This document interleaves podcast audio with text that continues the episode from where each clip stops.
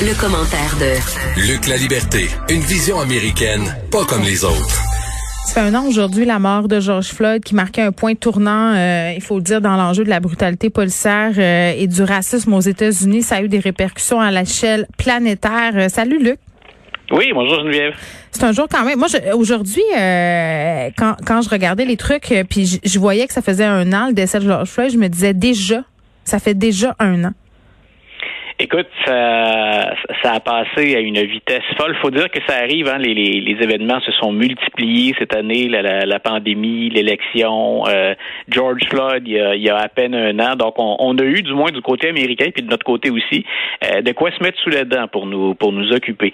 Mais tu soulignais le, le, caractère hein, mondial, international de, de, de, de c'est très rare qu'on va voir euh, des policiers intervenir d'aussi près sur une aussi longue période. Hein. C'est la fameuse vidéo qui en bonne partie, a fait la différence pendant le procès. Mais écoute, pour dire hein, aux, auditeurs à quel point l'impact a été fort, moi, j'ai un voisin ici qui, qui a fait euh, les, les, médias à Québec mhm. euh, pour avoir fait cet hiver un buste euh, en neige de, de, George Floyd. Donc, il a reproduit la, la, tête. C'était magnifique. C'était une œuvre, un travail éphémère, bien sûr, ça va de soi, c'est en neige. mais je, je, pense que personne n'a échappé à, à, ça. Puis, en écoutant la conférence de presse ce midi des, des, des autorités de M. Legault, M. Euh, on, l'a relancé d'ailleurs sur cette année-là, puis sur euh, la remise en question du travail policier ici. Donc, on a braqué les projecteurs sur les États-Unis, mais ça a forcé une réflexion au-delà des, frontières américaines. Ben oui, puis j'ai envie de dire, euh, Luc, pour une rare fois, les médias sociaux ont servi à quelque chose parce que si personne n'avait filmé ce qui s'est passé, si personne n'avait partagé ce qui s'est passé massivement, rappelle-toi comment ça a circulé.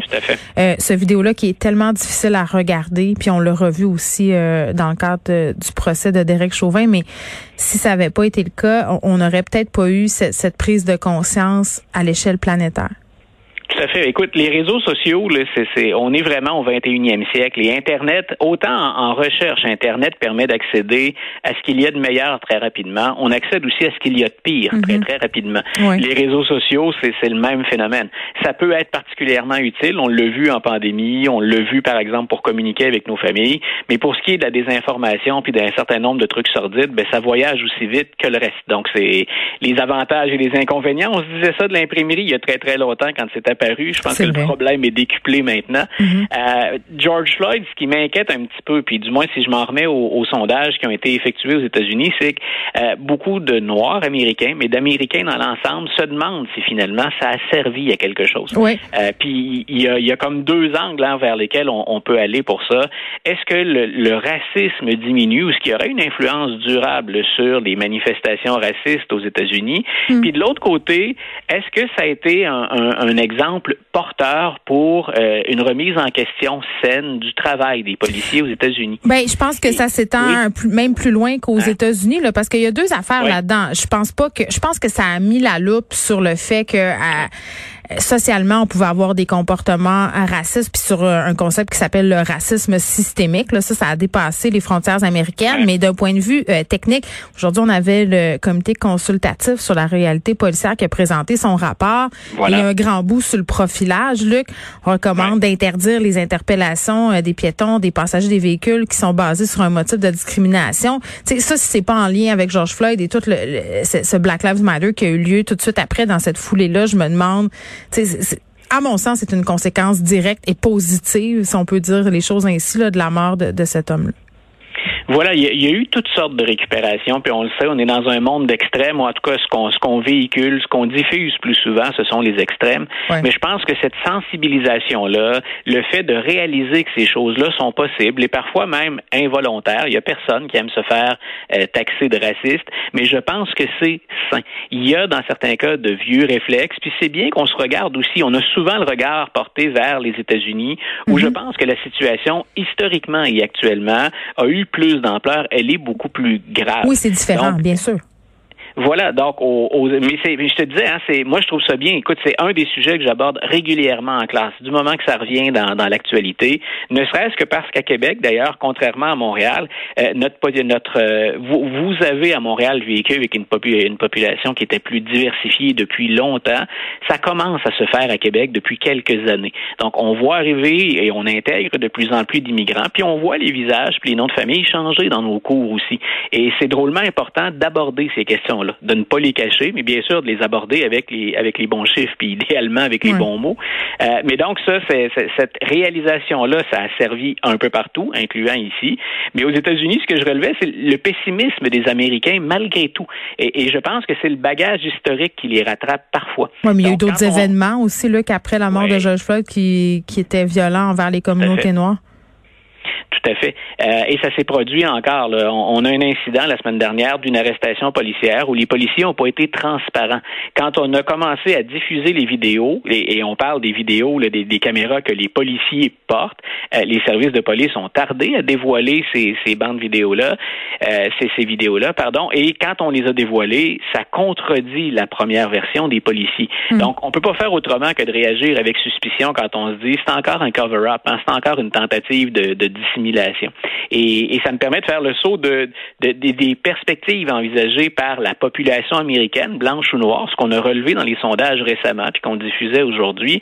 Euh, on peut ajouter le travail des policiers. Et c'est particulièrement complexe. on l'a déjà évoqué tous les deux. Hein. On demande aux policiers d'être les derniers remparts de problèmes sociaux bien plus graves, puis qui, ben dont ils ne sont pas responsables.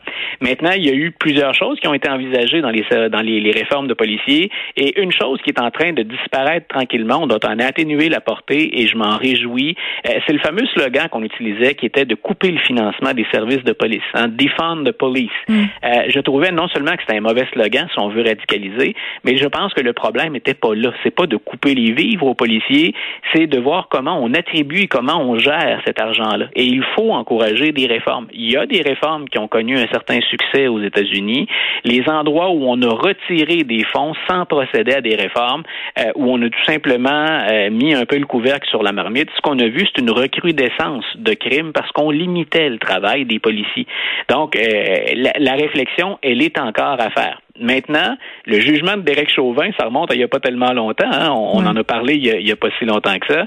Euh, je pense que c'est encore tôt pour porter un jugement sur les effets que, que ça peut avoir, que ça va entraîner. Moi, je pense qu'il y a beaucoup de policiers américains qui, et on parle pas de gens mal intentionnés, des pommes pourries, il y en a partout. Euh, je, je pense que les, les autorités policières ont pris conscience à quel point c'est important de mieux former les policiers à la diversité, au caractère multiculturel. C'est exactement ce que suggérait le rapport auquel tu faisais état pour euh, pour le Québec ici d'ailleurs. C'est une des grandes recommandations. Je pense qu'aux États-Unis, il est plus que temps qu'on en arrive là, mais pour avoir un meilleur travail policier puis pour faciliter les, les, relations, je pense qu'on a besoin de ces réformes, mais on a besoin de l'argent qui accompagne ça. Donc, je, je, me répète, mais coupons pas les vivres au service de police. Ben, tu as raison, puis il faut que cette prise de conscience là se traduise en action bien évidemment, puis les formes de police, c'est peut-être pas euh, euh, la bonne chose à faire, mais, mais la financer autrement. Euh, puis faire de la formation, puis faire de l'éducation. Je pense que, que c'est vers là qu'il faut aller si on veut voir une évolution des services de police puis des techniques d'intervention. Euh, Marjorie Taylor Greene euh, qui compare le vaccin à la COVID-19 à l'étoile jaune euh, chez les Juifs. Là, on se rappelle que pendant la Shoah, on a collé une étoile jaune pour marquer qui était juive ou d'origine juive. Puis Marjorie Taylor Greene, quand même, c'est toute qu'une coucou. Là. C'est pas l'une des premières euh, élues qui était sympathique aux théories Quenon, pro-armes, qui se promenait d'ailleurs avec des guns en pleine rue. Écoute. Elle est colorée, disons ça de même. Eh boy, coloré, oui. Je suis poli, là. dire à quel point l'historien en moi piaffe quand des, des, euh, des cas comme ceux-là se présentent. Moi, j'ai toujours, autant comme prof que comme intervenant dans les médias, quand je suis appelé à intervenir, ma formation première est en histoire. Euh, je m'attends pas à ce que tous ceux à qui j'enseigne ou tous ceux à qui j'écris ou tous ceux à qui je m'adresse aient les mêmes connaissances que moi. Chacun sa spécialité, chacun son travail dans la vie. Puis quand on travaille déjà 40, 50 heures par semaine à d'autres choses, euh, je prends pour acquis qu'il y a des gens qui qui partent pas du même endroit pour jaser ou discuter de ces Ça, c'est correct. Voilà, mais c'est tout à fait correct. C'est à ça que c'est à ça que servent les médias, c'est à ça que sert l'enseignement. Euh, mais je ne peux pas faire autrement quand c'est une élue, quand c'est quelqu'un en position d'autorité qui véhicule sciemment des mensonges, de la désinformation. Et là, c'est très très grave. On parle d'une élue associée à QAnon qui a véhiculé. on n'arrête pas de débouter encore les théories les plus folles qui ont été. J'ai déjà même produit un petit article dans lequel j'expliquais comment ça fonctionne. Là, Qu'une élue républicaine au Congrès soit en mesure de défendre ces thèses-là, puis de dire que de porter le masque ou d'exiger, par exemple, une preuve vaccinale euh, pour voyager, ce soit comparable à l'étoile jaune, te dire à quel point je, je, je, suis en colère ou bouleversé quand je vois ça, je me dis, ça, ça peut pas être plus clair, ça peut pas être plus, puis je, je pèse mes mots, ça peut pas être plus fou que ça. Euh, quand on en est rendu là, et c'est ce qui est inquiétant, c'est qu'on a quand même voté pour cette personne-là. Il y a quelqu'un qui a trouvé quelque part que c'était une bonne idée. Ben, c'est toute cette idée, excuse-moi, Luc, mais c'est toute cette idée de dictature sanitaire. Ça, ça, ça nous conduit à des dérapages euh, syntaxiques comme, comme, comme celui-ci. Puis je veux juste le ressouligner, c'est problématique à tellement de niveaux de comparer euh, les mesures de santé publique puis la vaccination à, à un génocide finalement. Tu sais. Écoute, et je, je, comprends parfaitement quand on est déstabilisé, quand on est inquiet, quand on est écœuré. Euh, mais tu vois, aujourd'hui, un examen médical ce matin, c'est drôle qu'on parle de, de, de qu'on aborde ce sujet-là en mm. même temps, mais la, la, médecin que je rencontrais me disait, je peux pas croire, Monsieur La Liberté, qu'après tout ce qu'on a connu d'évolution dans le monde occidental, on remet encore, on se base pas d'abord sur la science pour prendre des décisions. Ben Puis la science inclut la science historique, mais elle dit, moi j'en reviens pas. Euh, et, et c'est un peu ce que fait Marjorie Taylor Greene, c'est qu'on va à l'encontre de la science. Donc, c'est cette crainte-là qu'on a des autorités ou d'un quelconque complot ou d'être oublié par le système fait qu'on nie ce qui a permis aux Occidentaux, malgré toutes les souffrances qu'on a encore, d'évoluer puis d'en arriver à une qualité et un niveau de vie inégalé ailleurs dans le monde. Donc, on, on en est là. Et ce que fait Taylor Greene, c'est miser sur ce qu'il y a de pire et de plus malsain. Moi, écoute, je, je c'est là où je, crains à l'occasion pour la démocratie américaine, c'est quand mm. on voit qu'il y a encore la moitié des républicains qui peuvent appuyer des mesures comme celle-là, ça commence à faire pas mal de monde. On ne parle pas d'un groupe de marginaux hein, placés vraiment de côté, puis dont on souligne parfois pour vendre des copies les excès. Euh, on est rendu, en guillemets, dans le mainstream. Là. On est rendu dans les courants principaux et ces gens-là parlent et peuvent influencer le développement ben des lois ou freiner des projets de loi. Puis Marjorie Taylor Greene qui a essayé par tous les moyens de se dissocier de Quenon en effaçant des tweets et en faisant toutes sortes de circonvolutions, on voit bien à quelle enseigne elle loge avec ce type d'affirmation. Euh, la pression qui monte aux États-Unis pour faire ouvrir la frontière avec le Canada. Ouais. Écoute, c'est euh, c'est politique un peu comme fond cette nouvelle-là. Euh, c'est Chris Christie, l'ancien gouverneur du, du New Jersey, qui est un politicien euh, personnellement que je trouve très divertissant. Pourquoi? mais qui est assez. Eh ben, écoute, il a pas la langue dans sa poche. C'est quelqu'un qui qui qui s'exprime. Il, est très drôle. il il parle pas la langue de bois. puis c'est quelqu'un qui qui est très controversé, mais qui assume pleinement ses choix. Et il, il a décidé lui que pour 2024, il tentait sa chance. Donc, il a été gouverneur du New Jersey. Il a conseillé Donald Trump avant de le condamner ou avant de dire, ben, j'ai cru en Trump pour telle chose, mais je m'en dis ceci pour le dérapage le plus important. Et là, on lui prête l'intention de se manifester en 2024. Il aimerait être président des États-Unis. Et comme moyen de se distinguer puis de critiquer l'administration actuelle, l'administration Biden, et il a tout à fait le droit de le faire, il a dit, moi, je pense que Joe Biden est trop mou avec le Canada. M. Biden devrait donc insister auprès de Justin Trudeau et des Canadiens pour qu'on ouvre la frontière pour les Américains qui ont eu leurs deux doses. Et le sujet de conversation, au-delà du, côté un peu euh, provocateur du, de l'ancien gouverneur Christie, euh, mm. le sujet, il est quand même sur bien des lèvres, dans bien des bouches, parce que, euh, et je fais partie des, des, Québécois et des Canadiens qui aiment bien aller aux États-Unis régulièrement durant une année pour le travail ou pour le plaisir, c'est de plus en plus discuté. Puis on sait que la date là, a été reportée jusqu'au 21 juin pour ouvrir la frontière. Donc lui dit, ben moi je critique Biden, Biden, il offre des vaccins au Canada, mais il leur demande rien en échange.